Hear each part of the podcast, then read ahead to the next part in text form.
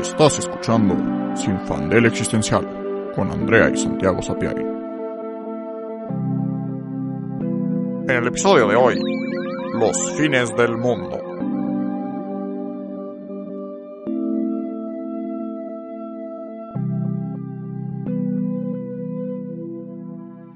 Hola, soy Andrea. Y yo soy Santiago.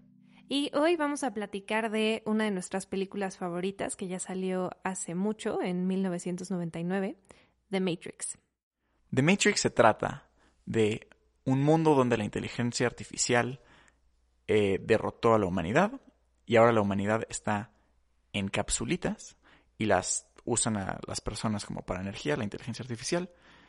Y mientras tanto, todas las personitas, todas sus conciencias están en la Matrix, que es una realidad virtual, una ilusión del mundo. Un mundo que es exactamente como el nuestro, con edificios, casas, trabajos y capitalismo. Y en esa historia, Mr. Anderson, que después se vuelve Neo, eh, se involucra en una conspiración, descubre que la realidad no es real y que en efecto la realidad es un mundo distópico donde las máquinas se apoderaron de la humanidad y decide salirse, se da cuenta de todo esto y trabaja para derrotar a la Matrix. Algo interesante de esta película es que ha causado mucho revuelo desde que salió, ha sido utilizado por diferentes movimientos para explicar ciertos fenómenos.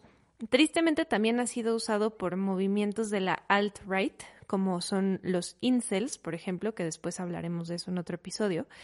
Y esto por una, esta, esta parte que dice Santi de cuando Anderson o Neo decide salirse del mundo, que es o tomas la pastilla azul o tomas la pastilla roja.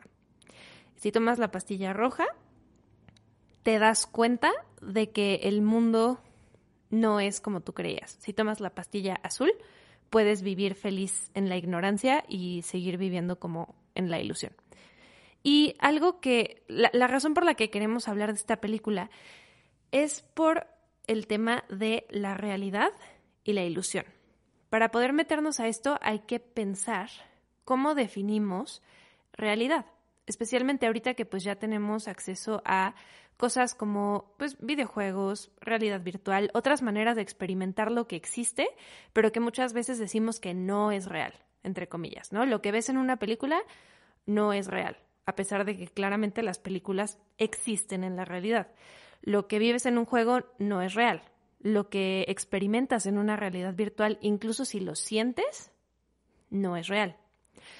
Pero la definición de realidad va un poquito más atrás. Eh, podemos hablar de nuestro querido amigo René Descartes, o Descartes, para los que son muy fancies. Y Descartes lo que pensaba es que no sabía qué era real o no. Y tuvo una crisis muy fuerte debido a eso. A esto él le llamaba la paranoia cartesiana. Y eh, lo que él, eh, la crisis que le daba era que él no podía confiar en sus sentidos para decirle que era real o no. Él no sabía si él estaba existiendo en este mundo o si era un cerebro en una cubeta o cualquier otra cosa. Él no podía confiar en sus sentidos para reportarle lo que era real o no.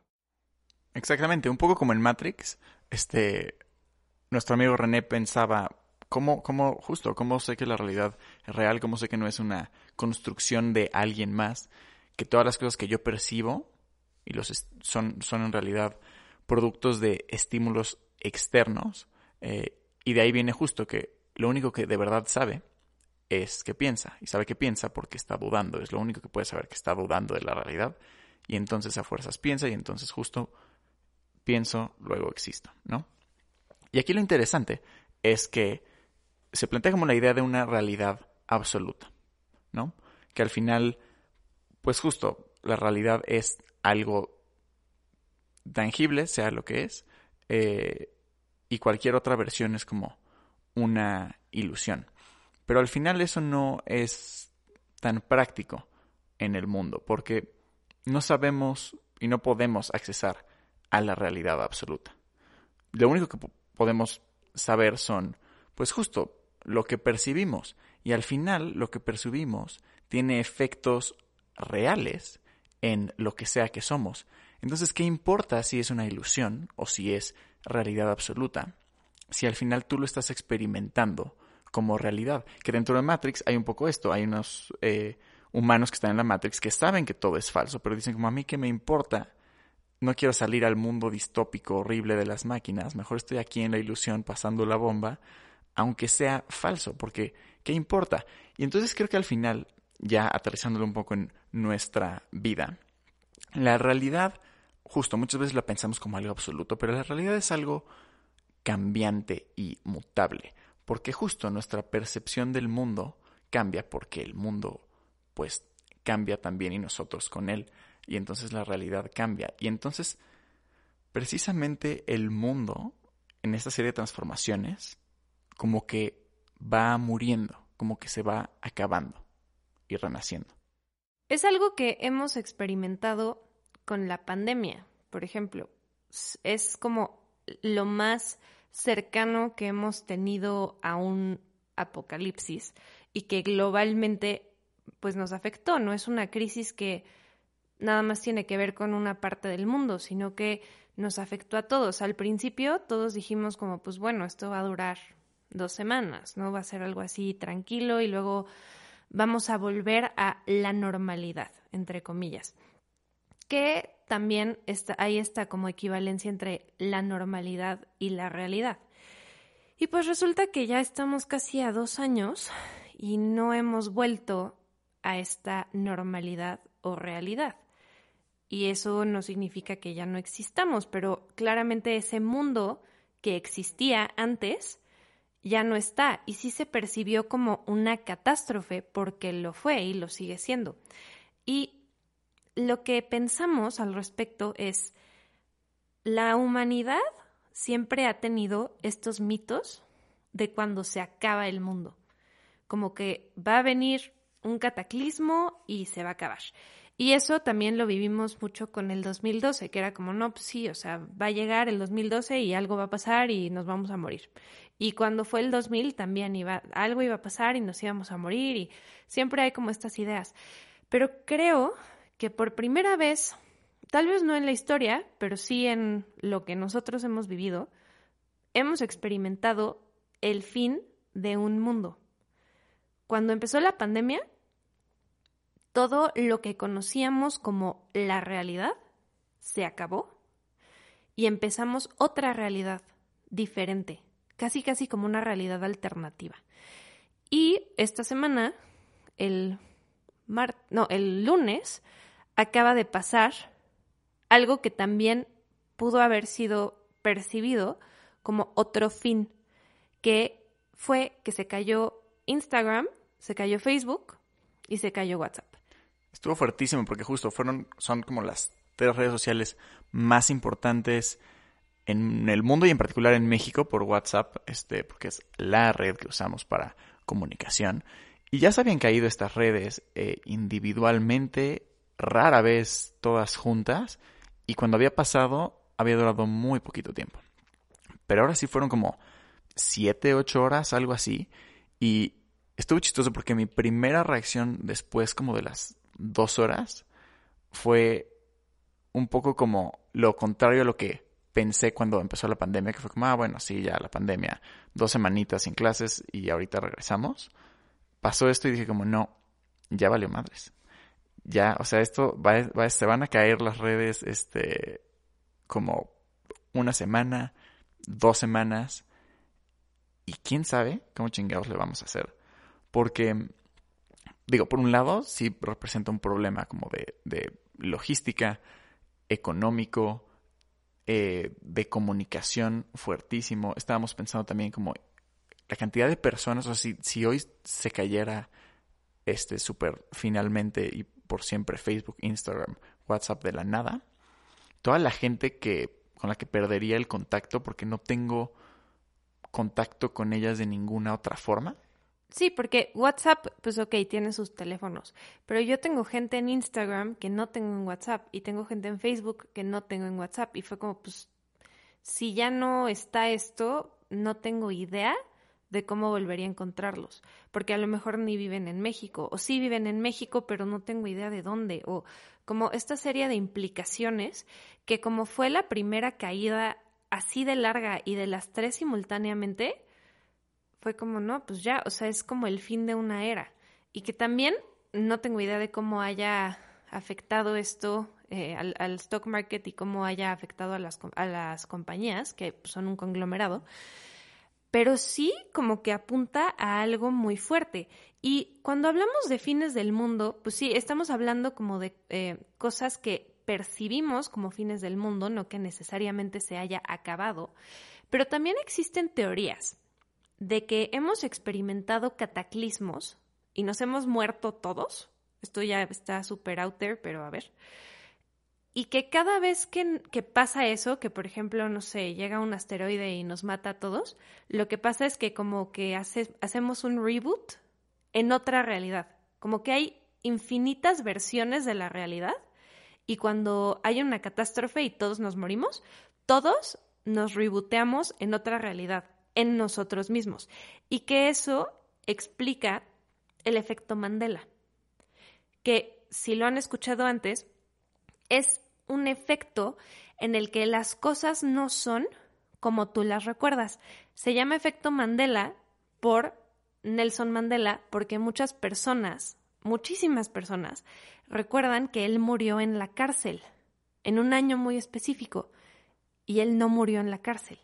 Pero eran tantas personas que decían como, no, sí, claro, yo me acuerdo de ver las noticias y Nelson Mandela se murió en la cárcel y shalala, que se volvió un efecto o sea, se, volvió un, un, este, un fenómeno que describe esas inconsistencias en la realidad y que también se manifiesta como con los Fruit Loops.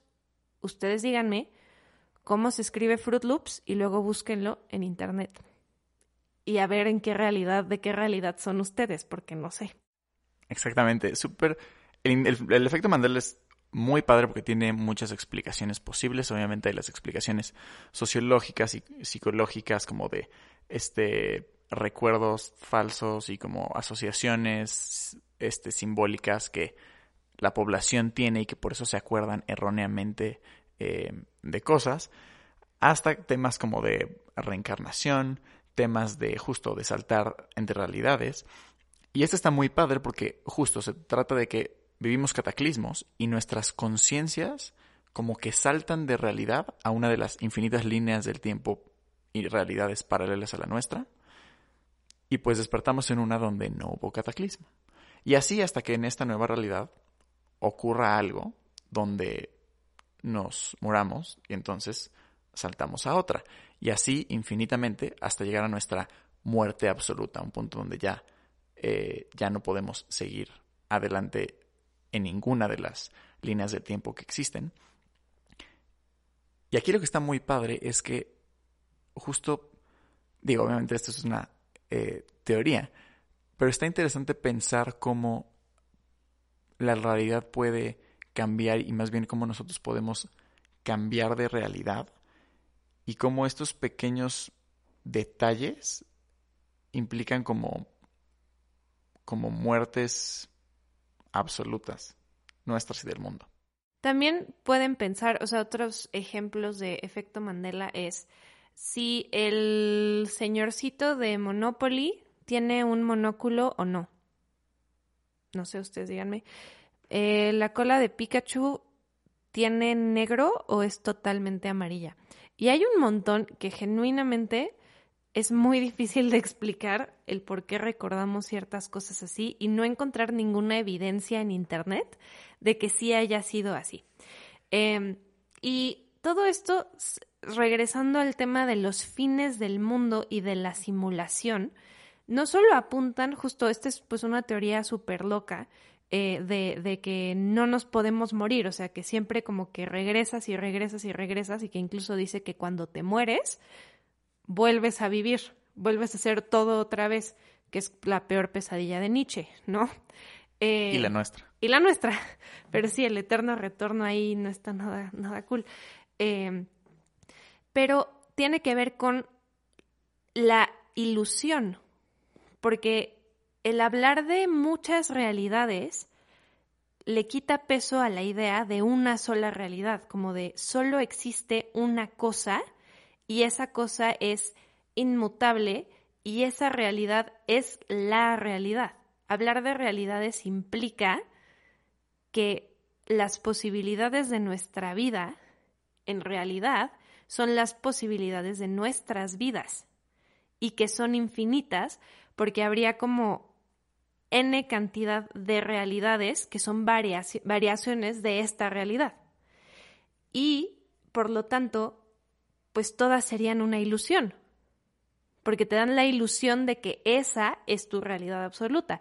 Tú no vas por la vida pensando como, ah, X, cuando me muera en esta realidad, voy a nacer en la otra y entonces ya todo cool. No piensas eso, tú piensas, esto es lo único que tengo y esto es lo que existe y por eso tiene peso, porque esto es lo que existe. Nosotros no es que creamos que entonces sí, hay N cantidad de realidades y nada importa porque te vas a rebootear, no necesariamente, pero sí hay ciertos fenómenos que son inexplicables si hablamos de una realidad única y absoluta. No solo el efecto Mandela, sino pues cosas un poquito más difíciles de explicar que no son tan factuales como no sintieron genuinamente que hay un mundo antes y después, no solo de la pandemia, sino probablemente del 2012. El 2012 no pasó nada en particular, así súper específico, pero sí yo sentí al menos un cambio muy fuerte, como que nos pasamos a la peor versión de la realidad después y todo empezó a caerse a pedazos. También eh, está la teoría de Jarambe, no sé si se acuerdan de todo el rollo de nuestro querido gorila, eh, que dicen como, no, pues desde lo de Jarambe el mundo pues se fue para abajo. ¿Quién sabe qué pasó? Una suerte como de efecto mariposa, que mataron a Jarambe y todo, todo se derrumbó. O sea, ni siquiera 9-11, ¿no? O sea, fue Jarambe y de ahí todo hacia abajo. Y es como, pues está raro, ¿no? O sea, no, no, no que esa sea la razón, obviamente, pero sí parece que cada vez el mundo es más catastrófico y no a los niveles que conocemos por los libros de historia. O sea, cada vez parece que las catástrofes están más cerca unas de otras y que son inevitables. Entonces, yo lo que me pregunto es, si va, o sea, se va a realmente acabar el mundo, es decir, la humanidad, nos vamos a morir y, ya? ¿O qué sigue? Porque no, no por ser pesimista, pero justo no veo, no veo hacia dónde va esto para arriba. Exacto, y lo más cañón es que también la catástrofe, nuestra idea de la catástrofe absoluta y del apocalipsis, es, va a sonar raro, pero hasta cierto punto positiva e idealista. La verdad es que es súper cómodo pensar como, ay, sí, ya, cae el meteorito y todos nos morimos, ¿no? O también que el cambio climático es como, no, devastador y vamos a valer madre todos. No vamos a valer madre todos. La humanidad completa no se va a extinguir. Un chingo de gente se va a morir, por supuesto, ¿verdad? Incluidos nosotros. Este. Pero al final vamos a sobrevivir. Bueno, ciertos humanos van a sobrevivir. Y la realidad para ellos va a cambiar drásticamente, ¿no? Como si pensamos en, épocas atrás, siglos atrás, no es nada más que las cosas eran diferentes en un sentido de que, pues sí, nosotros tenemos computadoras y ellos no, este, o, o, cuestiones así como de civilizaciones y de avances tecnológicos, que es como solemos entender la historia, sino justo de cómo se entiende lo que es real y lo que no, cómo se entiende la identidad y, la, la mm, ubicación como individual en, el, en la existencia y en el tiempo, cómo se decodifican interacciones sociales, como que en el presente damos muchas cosas por hecho de cómo funcionan las cosas, cómo funciona, pues justo, nuestra realidad, porque nuestra realidad tiene cierta forma de operar. Pero cambia, la realidad cambia y es mutable y entonces nunca es, nunca opera de la misma forma. Y entonces, en realidad, la humanidad nunca es la misma.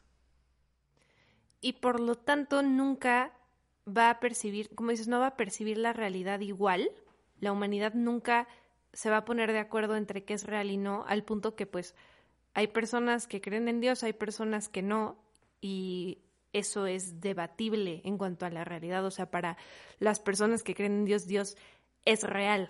Exacto, pero va más allá también de la creencia, porque la gente que, que cree en Dios, este, no solo cree en Dios, mucha de la gente que cree en Dios sabe, afirma y siente y percibe que Dios existe y que Dios es real y que su respectiva religión o sus respectivos dioses, este, etcétera, son reales. Así como la gente, ciertas personas que no creen en Dios, sienten, afirman y perciben con, con 100% de seguridad en, en, y confianza en su percepción de la realidad, que obviamente no existe. Porque al final, mucho de nuestra, o sea, la, la, diferencia en cómo percibimos la realidad va más allá entonces de nuestras creencias y nuestra fe en, en, en, en ideas subjetivas, sino que también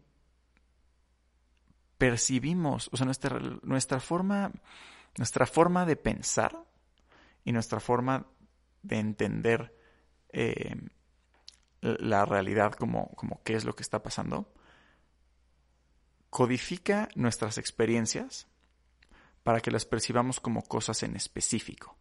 Este, por ejemplo, justo si hace, este, no sé, digamos, 20 siglos, alguien hubiera visto una luz bajar del cielo en Europa, hubiera dicho, no mames, es Dios. Si hoy alguien viera una luz bajar del cielo, diría, no mames, es un ovni. Porque y al, al, final es la misma experiencia. Y seguimos siendo, siguen siendo dos humanos percibiendo la misma experiencia. Y puede ser exactamente la y misma puede ser luz. exactamente la misma luz. Pero su percepción de lo que está pasando es diferente según su concepción de la realidad. Y no sé, en la Matrix, por ejemplo, que, bueno, no sí sé, pero es problemático, siempre, eh, ¿qué, ¿qué píldora tomaríamos nosotros?